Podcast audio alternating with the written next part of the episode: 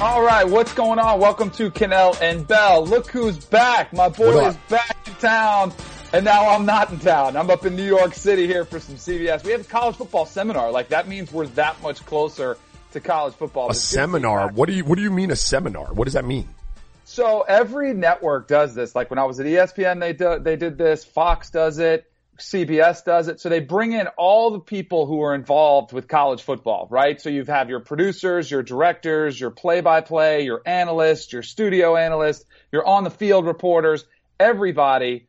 You go out to dinner tonight and you mingle, you network, you get, you know, just kind of hang out. And then all day tomorrow from like nine to five, you go in these different meetings and it starts with Sean McManus, head of CBS sports, has a welcome message. Hey, we're excited about the season.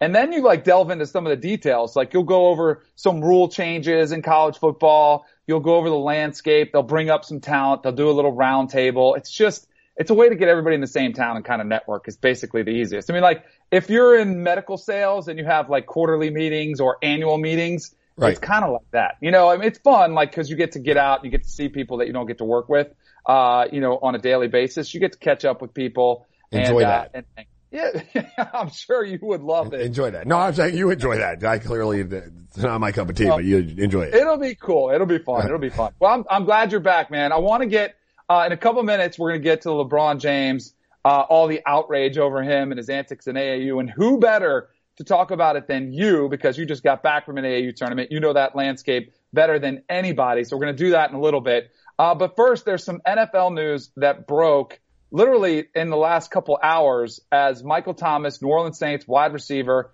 signed a brand new five year, $100 million deal, 61 of it guaranteed. Uh, I saw the initial reaction. People are blown away. Uh, I'm not that surprised. The kid's been unbelievable since he came out of Ohio State. Drew Brees is getting into his potential last year. I mean, you, you kind of can see the light at the end of the tunnel for Drew Brees. You know, and absolutely on the back end, is it one year? Is it two years? Who knows? But it's not much longer than that. Michael Thomas was holding out. So I felt like he had a lot of leverage because there is a sense of urgency in New Orleans. So I'm like, well, yeah, this makes sense. I mean, the, the salaries go up. It's all about timing. And because he's the most recent top five wide receiver, he's going to get this type of deal. Yeah, I think the outrage, I mean, I don't know why this happens in the NFL, but it seems like if anybody other than an offensive lineman or a quarterback gets paid substantial money, um, and, and gets a huge signing bonus, people are outraged. I don't, I, I too don't see the outrage in this. Uh, he led the NFL, you know, in receptions last year. Um, he's got the highest total for first three years in the NFL in terms of, you know, a receiver. Uh, he's, he's durable. He, you know, they're positioned to where they have to win now to the point that you just made. Uh, he leveraged his situation. He's a star. He's going to get paid. I don't see why there's outrage regarding it. The question for me is, you know, what does that do to the other guys, to the, to the Julio Jones that are in a holdout? Um, obviously AJ Green's got another situation there. I'm sure we'll get into that. Um, I'm not surprised that he got his money. I just, what, what does this, ha- what does this do to the wide receiver position? Is to kind of reset the bar for what you're going to see number ones getting in the NFL now? Yeah, I mean that's absolutely the first thing you think about is the guys who are anticipating new deals and they're like, "Hey, hold on a second. And Julio Jones is a perfect example as a guy in Atlanta. Remember last year? Remember he took down his Instagram page and he like deleted everything associated yeah. with the Falcons and and then they gave him like they reworked his deal and said, "Hey, trust us. We'll take care of it down the road." Well, now Julio Jones says, "I don't need the preseason to get ready." No, I think he's he's spot on there. But if I'm Julio Jones or I'm Julio Jones' agent, I'm looking at this deal specifically and saying, you know what? He may be a little bit younger than me, but I've had a lot more success. Odell Beckham got paid. Antonio Brown got paid. You guys need to step up and pay me. And it's a little bit different because I don't think he has quite as much leverage because of uh, Antonio, or excuse me, Matt Ryan is not, you know, in the same age and stra- you know, a, uh, part of his career that Drew Brees is in. But still, at some point, you've got to look at the whole landscape and say, man, it's time to pay me.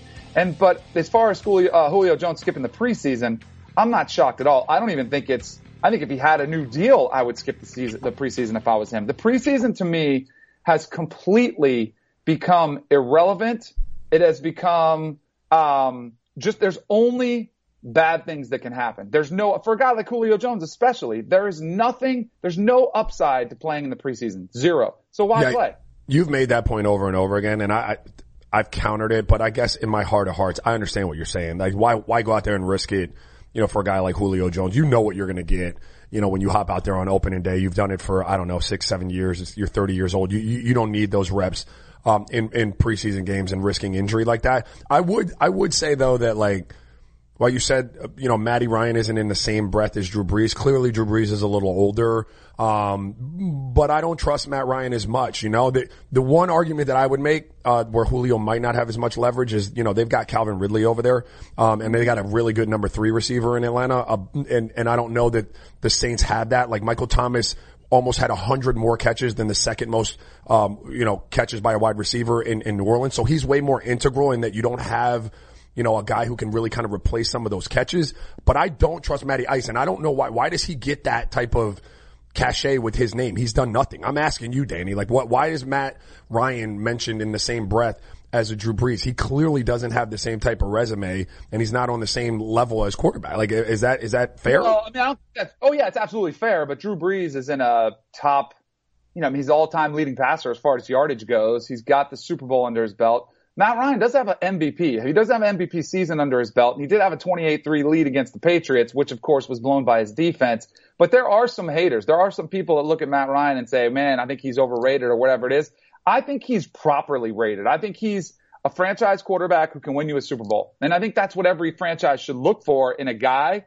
Um, and it's one of those, like, I, he's, he's better than Andy Dalton with the Bengals, or he's better than some serviceable guys. Like, he can elevate his game to the next level. And I think the thing with Matt Ryan that's uh, interesting, he's been through so many offensive coordinators. When it was Kyle Shanahan, then it was Steve Sarkisian. Now they're back to, um, uh, Dirk Koetter, the guy from the Tampa Bay Bucks who was head coach, like he's been through a lot, and yet his play has still uh, been at a high level. So I think, you know, I think he gets knocked down sometimes, uh, sometimes, sometimes unfairly, but he's getting, he's been around for a while, uh, as an Atlanta Falcon. the I'm, thing I thought was, go ahead. No, I mean, I didn't mean, I, I, I guess I'm throwing shade at Matt Ryan, but I guess, you know, like to think that he's the, t- I don't view him in the breath of quarterback that like if you don't have any weapons around him, he's still going to put you on his back and he's going to be able to go out there and do that. Do you know what I mean? So like when you said that Drew Brees needed, um, you know, Michael Thomas because, you know, he's older, then it, it, made me feel like you were alluding to the fact that, you know, Matt Ryan, it doesn't matter what you put out there with him, he's going to be able to get it done. I guess I just don't view him like that.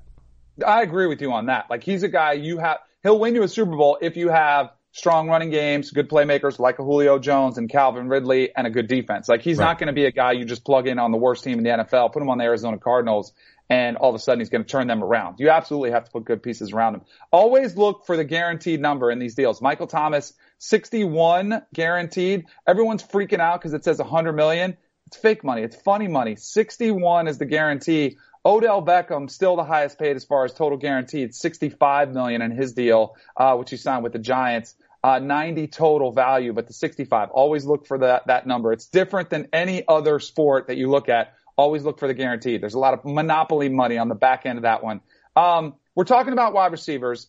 We're talking about guys that are, you know, AJ, uh, excuse me, Julio Jones not playing in, in preseason.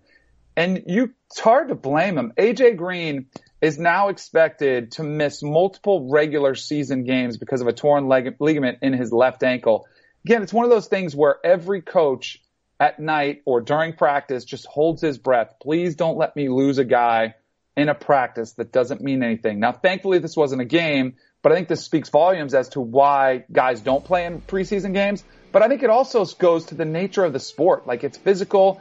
Like this probably wasn't even a contact drill. You roll your ankle the wrong way, you do something, and all of a sudden you find yourself missing multiple games. That's why I never fault the guy for trying to get as much money as he can up front um, and AJ Green's a guy who's getting up there. He's 30, 31 years old.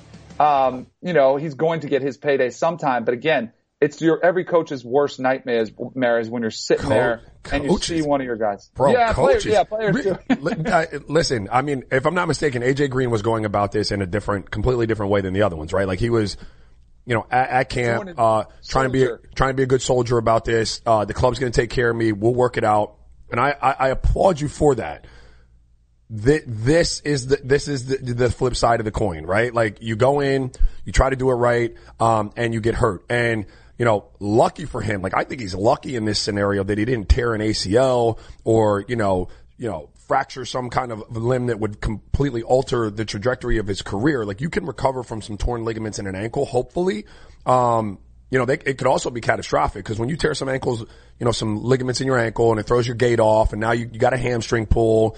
Um, you can't get that hammy right. Now you wind up with some kind of back strain and it lingers all season and now you're looking for your money and they're like, Hey man, you were unproductive all season.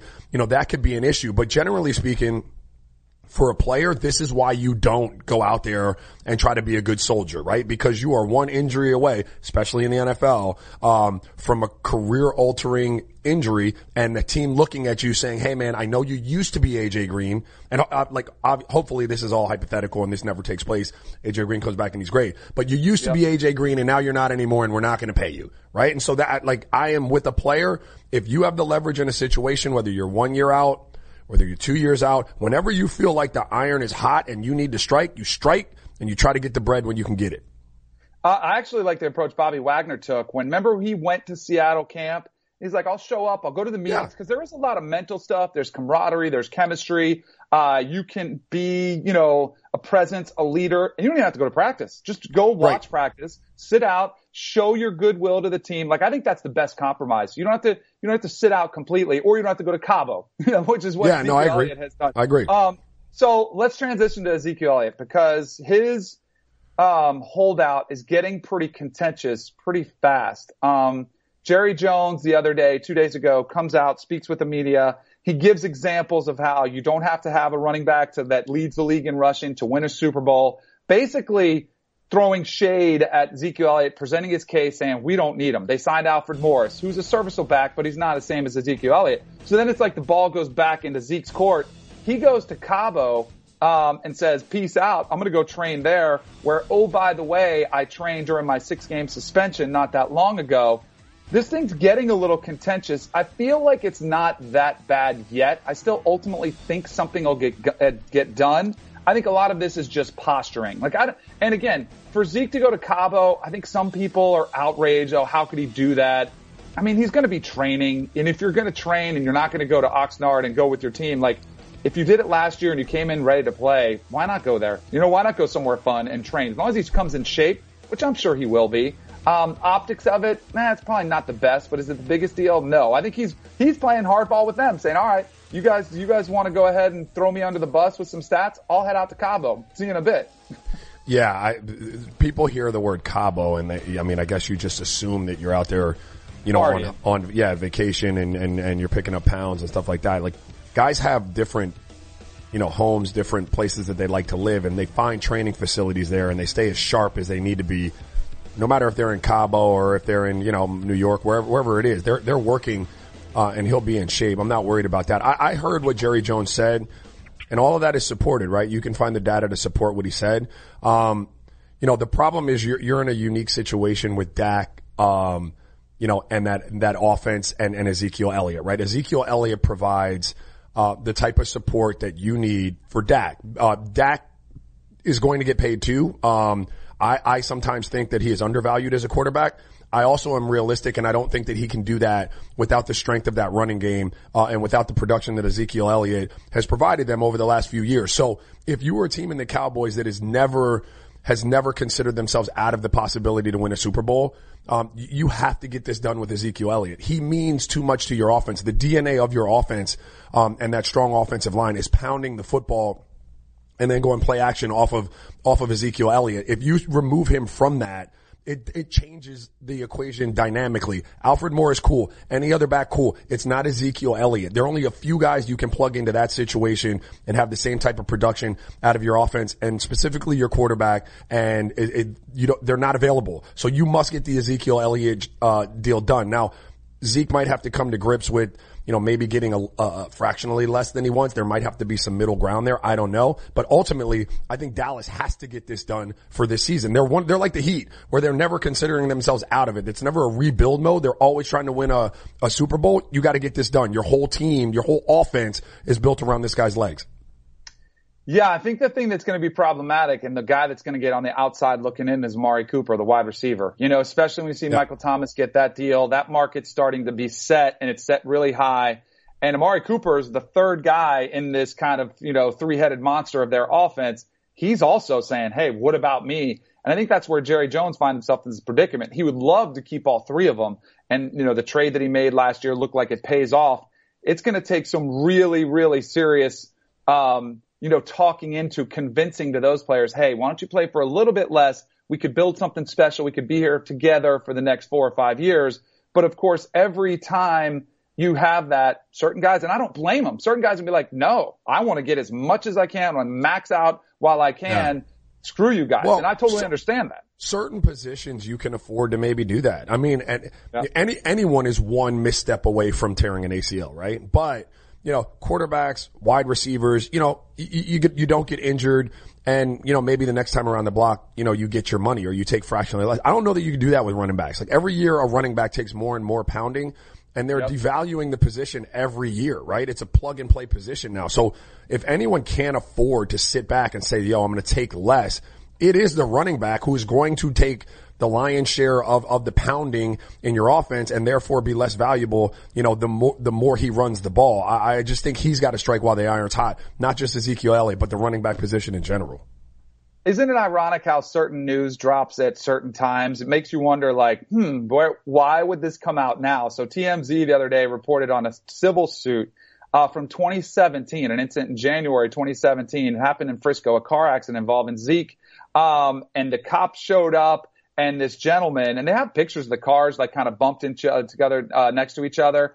Uh, my favorite part of this lawsuit, in which this guy is seeking 20 million dollars in damages is that my old teammate, my running back with the New York Giants, Gary Brown, who is the running back coach now with the uh, Cowboys, apparently he's the one that showed up on the scene and said, "We will take care of everything." And the plaintiff now claims uh, that his injuries have never been taken care of. I think it's funny how people just look. I mean, I don't know. Who knows? Maybe the guy is really hurt, but it just feels like this is so opportunistic from that standpoint. And it also is a little bit of a, a head scratcher. If you were looking to gain some leverage and you're the Cowboys, maybe this comes out and puts Zeke in a little bit of a lesser position of power in his negotiation because it's yet another incident. This is too convenient to be true, right? Theory. Yeah. wait, like, wait, you, we were on the last time I was with you, you said, um, the NFL or, or one of the, the, business thing you, you went to said if it looks too good to be true, it probably yep. is, right? Like this yep. is too good. The timing of this is too good to be true. Um, the one knock on Ezekiel Elliott, like no one can knock anything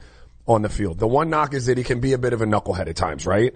Um, yep. it's the only reservation that people have for the most part about, you know, paying him. Like he's worth it. There are only a few backs that are worth premier money. He's one of them, but you can always lean on, ah, he gets in a little bit of trouble. I'm not sure about his decision making.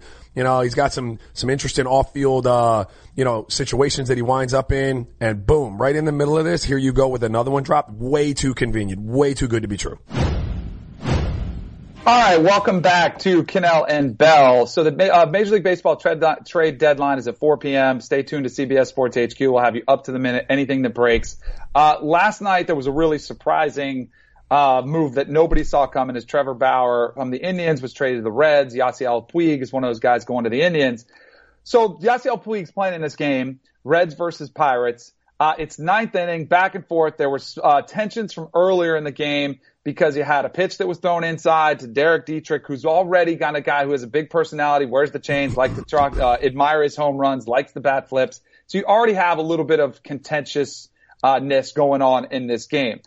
So then later you bring on Amir Garrett, who's one of their relievers, comes in to pitch for the Reds. While he's out there, uh, the manager catcher having a little pitcher's meeting at the pitcher's mound. He's over there chirping at the Pirates dugout.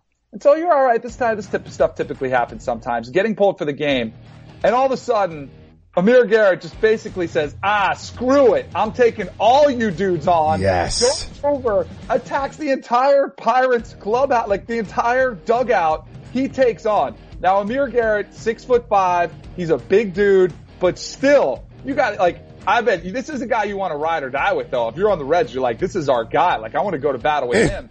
Kind of like stuck him with that left yes, guy in the first defense who's just like a sacrifice. That first line that goes out to battle just went over wrecking dudes. Oh yeah, he, I didn't anything like it.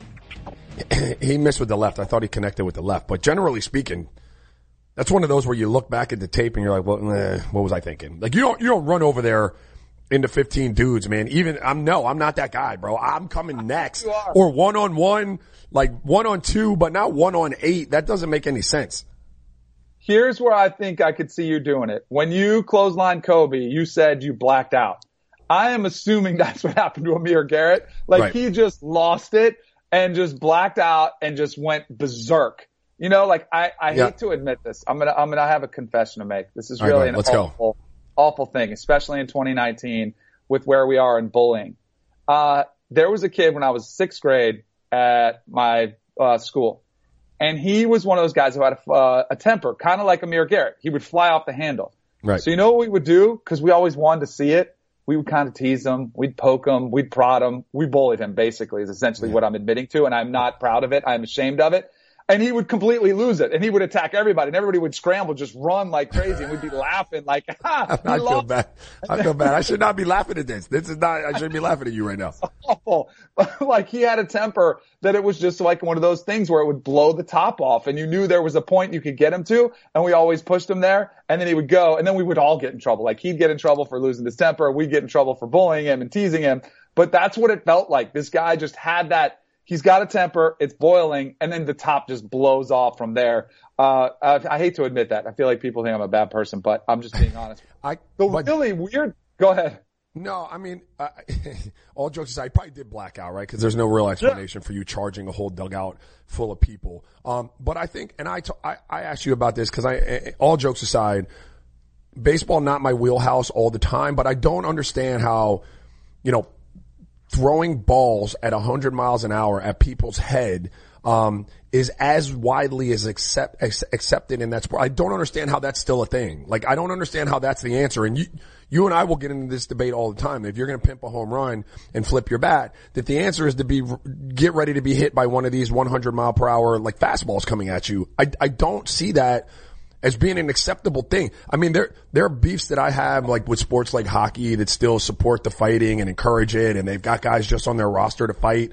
Um, baseball is even a little more lenient than the NBA on, on, on fighting. Like these guys will get suspended, but they won't get suspended for like 20 games. How is maiming someone or trying to maim them with a ball an acceptable thing in this sport? I don't understand. So Amir Garrett will get punished. Any pitcher who throws at a guy, uh, in your words, you know, to maim him in retaliation, he will get suspended. I would equate it to if you're in basketball and another a guy on another team doesn't does something you don't like. Maybe he dunks, looks at you a little bit longer. Give him an elbow in the face the next time he's down the court. Give him an elbow to the ribs. It's equivalent to that because in baseball, it's not a contact sport. You're not next to somebody where you, you know, football, you can just knock the crap out of the guy the next time he's on the field. Uh, in basketball, you can give him a rib or you can kind of get one of those cheap shots in to get him back.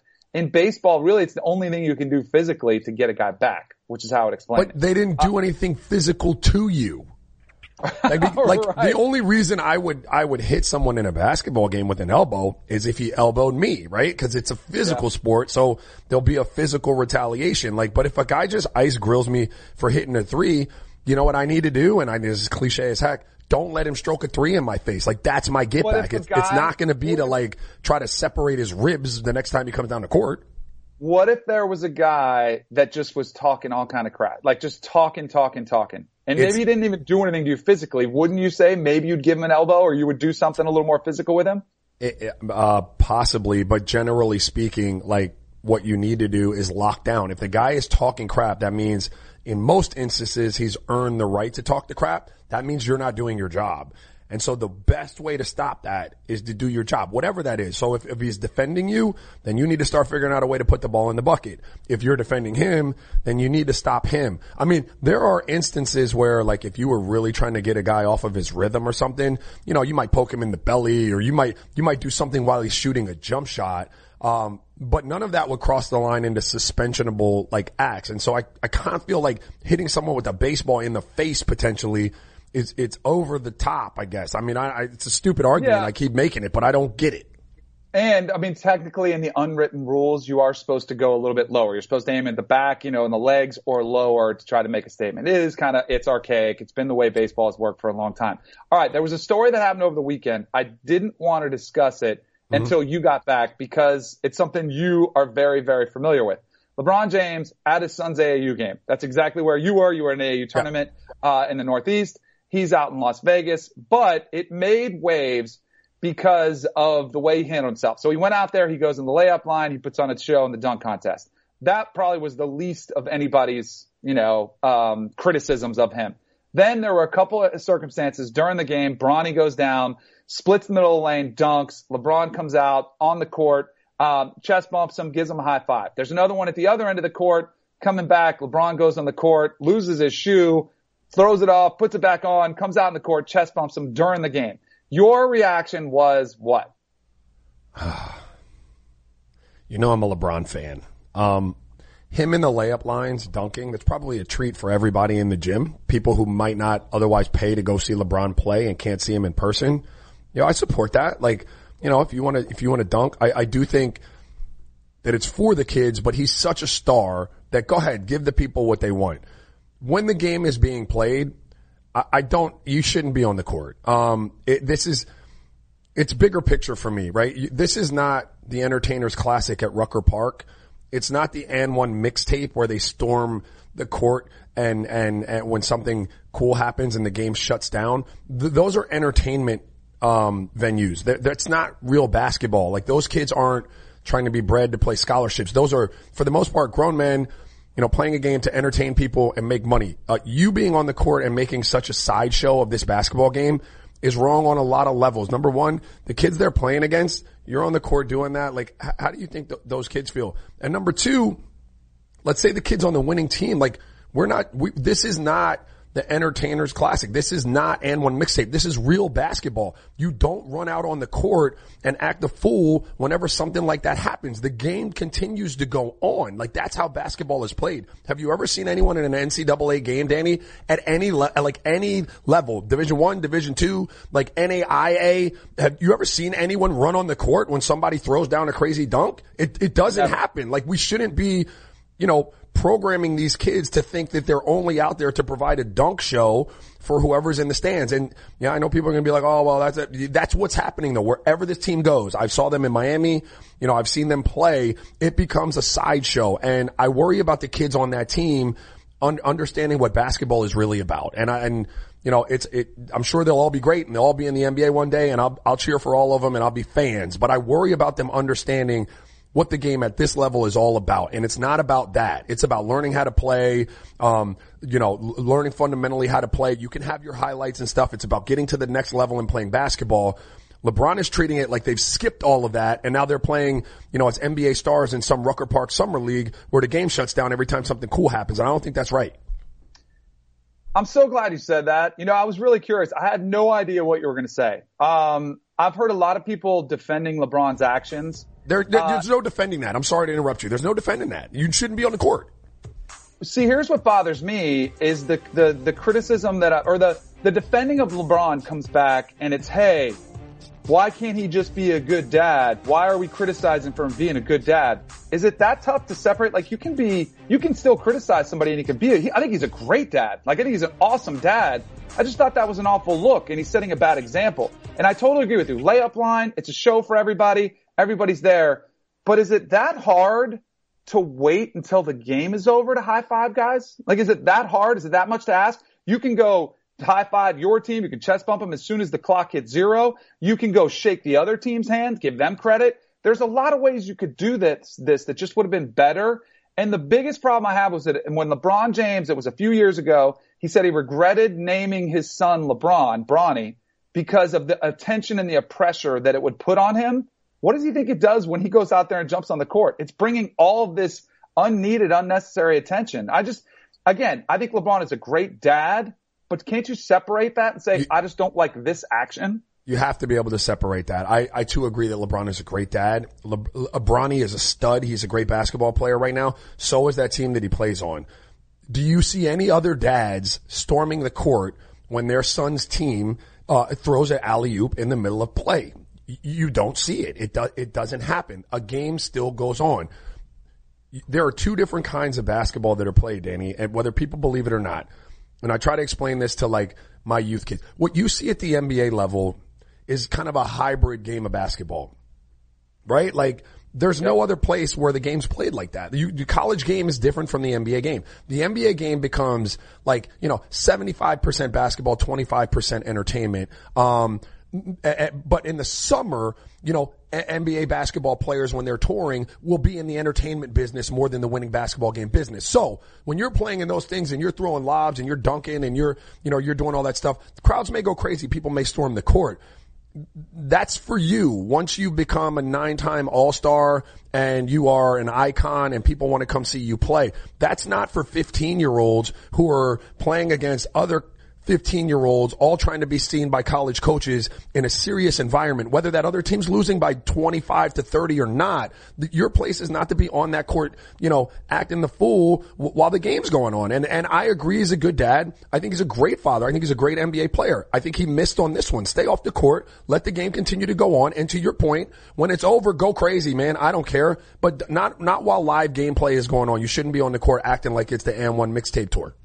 And it's always, I think he's getting a pass because people are saying, oh, he's LeBron. He should be treated differently. What about you, Raj? Like you're an NBA player. You were playing against other teams that were, uh, that played in the NBA just because you're, and I get he's the greatest and he's go to this generation, but that doesn't give you a pass to act like this because then it does set a standard that people will mimic. People will copy. Not only other players like yourself, but other dads will start saying, well, if he did, I can go out there. Let's get excited. So it just becomes problematic, no doubt. So good stuff there. It'll be interesting to see if he tones it down uh, a little bit moving hey, forward. Te- that team is ridiculous. I don't mean, I mean, yeah. I, I don't take anything away from them. I've seen them play a couple times. They are loaded and they are fun to watch. You just have to be careful when you're programming kids, um, to not understand what they're doing out there and why they're doing it. You know what I mean? Your job, you're not entertaining people right now. Your job is to become a good little basketball player, hopefully play in college, you get a free education, um, and if you're lucky enough, playing the pros. Your job isn't to be out there, you know, entertaining right now. Welcome back to Kanell and Bell. So the NBA uh, off season is full force. So you know it's the off season, Raj, when you see all these um, social media posts, these Instagram stories of guys playing pickup hoops around at the various gyms or various pickup games. How do you find those? Are you are you in on the inner circle of those, or were you? You um, get like um, the text that comes out says, "Hey, meet us at UCLA or meet us wherever it is, the life wherever it is." I, I think that uh, yeah, I was in that here in, in Miami. I never lived in LA. So you have to probably train with a certain group of dudes. And then when you're really close with that certain group of dudes or the trainer, you get the text and then probably one more text goes out from there. So you wind up with, I don't know, 15, 18 pros in the gym and that's a pretty good run. I was in the text in Miami. Um, so I wasn't on the outside looking in. I was having this conversation with someone the other day because, you know, in all of these things, you see guys just making a whole lot of shots you don't know, you know what you never see in, in like summer runs? What? Anyone playing defense. Anyone. Like it's, and, and I get it. Like you, you don't want to get hurt and all of that. But when I played defense in the summer runs, like when we were down here, we defended each other. I, it's like, I watch these things and I'm like, man, this is just like you go work with your, your, your guy, right? And you, let's say you're going to work on your, I don't know, uh, drag into like a double step back today. That was probably three years ago. But let's say you're going to work your drag into your double step back. You work on that for like an hour and a half. You shoot like 400 shots off of that move. And then pickup becomes everybody in the gym trying to execute that move and no one trying to defend it. And I'm like, yeah, it's great. These guys all look fantastic, but no one's defending anyone in these runs. Right. Ben Simmons, his jumper looks fantastic but nobody in his face. There's no one in the frame with him. right. He's out there uh, doing it. So Boogie Cousins is playing in a lifetime athletic rec league. Uh, he's averaging close to 35 points, 12 rebounds, and six assists. And he's had one triple double. Who's keeping track of the stats in these games anyway? but apparently all he's doing is shooting a bunch of threes, uh, yeah. in this. He plays, um, but the, the surprising thing about it is his team is one and two uh, in this one. Like, is this, I guess I should ask Coker, like, is this lifetime fitness? Is this what we're talking about? Lifetime athletic. So he's out there playing in this rec league. Now, is this like, let me know, are there good ballers in this or is this what? like, yeah, that's of, the like, question. Warriors. like, are there? Yeah, are we playing against like accountants and and and podiatrists, or are there some other pros in the league? Like, I don't know. First of all, I think it may be illegal to play in that. The, the language in your contracts usually doesn't allow you to play in any other league unless it's kind of sanctioned, you know, by the NBA. So you gotta be really careful, um, if you're boogie, like open pickup gyms, everyone knows that you're going to play pickup, but playing in another league is usually not something that they, they want you doing. So this is an interesting one to me. Well, so this would also be very frustrating for me. And I think we had this discussion last year. If I'm an NBA owner or if I'm Adam Silver, the commissioner, and all the players are saying, we need more time off. We don't want to play 82 games. We need rest. And then you're playing another league in the like in the summer. Like it's one thing if you're playing pickup hoops, you got to get your work in. But, and I get it. It's probably, a, it's probably just a rec league or whatever it is. But still, shouldn't you, shouldn't this be the time as opposed to load management taking place during the regular season? How about you rest during the off season and get your legs back? Like, would that bother you at all? No, because these these leagues are it's a twenty minute it's a twenty minute game. Um, there's no one his that's his comp in there. There's no banging going on. This is essentially a pickup game for him, right? It's just a little bit more organized, and he gets some fouls fouls called. Um, I, I don't I don't see it like that. Guys have to play. Um, in the off season to, to get to get better. At least most of them do. Um, some guys are talented enough to just come out there and do what they do. But most guys use that summer run. Like I said, you'll work on whatever you want to do to expand your game. Um, whatever that is for you personally. You'll, you'll try to do that in your workout in the morning, um, with your guy and you'll get your weights in, but then you got to take it and you've got to try those new skills in, in, you know, in a game type of situation. So you need the open run or the open gym to try to figure out whether you can implement this new skill into your game or not, right? And it's by trial and error. Like some moves you work on with a guy, you'll be like, man, I like that. I can pull that off in a game. And some you're like, I got to scrap that. It's, it doesn't really feel good for me. And so you need kind of this canvas. Um, and that's the open gym, you know, environment to, to get this off. That benefits the team because ultimately you come back, you know, as a better player. So ask, yeah, and asking a guy to sit down and that's just not realistic in the off season, you know? Boogie Cousins averaging 40 minutes a game in this league, according to our uh, producer Matt Coker. So he's getting it in. All right. I got a favor to ask because I feel yeah. like we're pretty tight. We've been doing this show for a long time. I'm in New York City. Can you hook me up in Melo's game? Because Carmelo might have the best game out there. Donovan Mitchell, Trae Young, and J. Cole. Like you're bringing in, like if you got rappers and hip hop stars, I could hang with them, couldn't I? Yeah, I, I got I, pretty good three. I feel like if I call that favor in, I can't call any other favors in, so I'm probably not going to bring. Like I might want to take my son to see a game one day or something like that. Like I don't even. Like, I no. wouldn't be like I wouldn't be the. You're gonna show up in like your Cactus Jack like like ones, and you're gonna no. No. yes. I come no. all decked out, my uh, throwback jersey. all right. Welcome back to Kanell and Bell hanging out here. I am in New York City. Raja's back in Fort Lauderdale. Uh, typically we have our guy, Pete Blackburn, join us from Boston. Now I'm in New York City. He's actually in studio down in Fort Lauderdale. We're trying to get that lined up because we need uh, some some Boston blood in here to help us break down the Patriots, so we're not accused of being Patriots haters because we have plenty of those around there. And uh, Pete's very attuned to that scene as they always have. Um, their fan base definitely gets a little bit louder than most. In fact, one of the only times I ever had to call security when I was at ESPN, they have a global security department, was when I said that the Denver Broncos should go after Tom Brady in the AFC Championship game when they played him in Denver. When I said that, I didn't say hurt him. I said give him some passing, uh, some, you know, get him some 15 yard late hits, go after him, let him know you're there. And I'm telling you, the next 24 hours were pretty shaky as I was getting some death threats and some really, some guys were, you know, some, some, I don't even know I can say it. Some mass, you know what's were saying, Hey, I'm going to get my car. I know where you live in Connecticut. It was a little bit dicey, but we bring in Pete now because Pete's a reasonable, rational Boston fan, right? How we doing, man? Uh, I, I won't put any death threats to you for allowing me on this show. all right. Perfect. First of all, I want to get your take because Raja and I both South Floridians. We grew up down there. You're a Boston guy. Do you enjoy Fort Lauderdale when you come down for work at the CBS Sports HQ headquarters? It's not the most exciting place in the world. Uh, I'm not a huge fan of the oppressive heat, but it's not the worst place in the world either. So uh, I'm happy to be here. That is see, now what we what we got to do, Raj. We got to get him back like in January and February because if you're gonna be if you're gonna take in the sights and sounds of South Florida, you got to come when it's 70 degrees and when it's 12 degrees in Boston to fully appreciate it. Um, we were, I was just telling you about Tom Brady. I always said, hey, the Broncos should have gone after him. That has been the recipe for any team to, you know, get after him, to throw him off his game, even though it's so hard, even when you do that. Every season we have this conversation and some people like to give that hot take and say, hey, it, this is the year where you see Tom Brady's play drop off. I'm not going there until you even see the slightest glimpse of him dropping off. I don't think you've seen it yet. So why would it happen this year? How long does Tom Brady have left in the tank?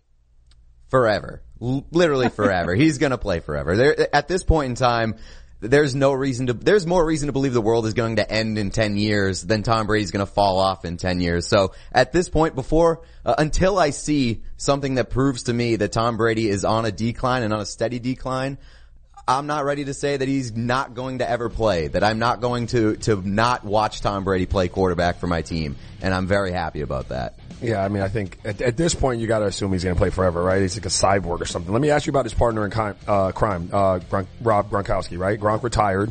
Um, some people have rumored like he might be thinking about coming back or not. Do you, as a Patriots fan, feel like you'll ever see Gronk play again, or is he retired? Retired? I thought uh, when he did retire, I thought that there was a good chance that he'd come back and that we'd see him, uh, and that maybe he'd be just taken off training camp, taking it a little bit easy on the body. Uh, I think that I'm I've sort of trended more towards I'm not going to see him again, and and I think a lot of that's I don't know if you've seen pictures of him this offseason. he has lost a lot of weight. He is uh, slimmed down, and so it looks like he's not really putting time in in terms of the weight room and things like that. And that's surprising for Rob Gronkowski because that's been like his mo forever is that he's just kind of like a meathead and loves uh, loves eating weights and things like that. So I, I think that he might be done, and I think that until you get an indication that that's going to change, you have to just go on and move on without him. Do you think Gronk is smarter than we think?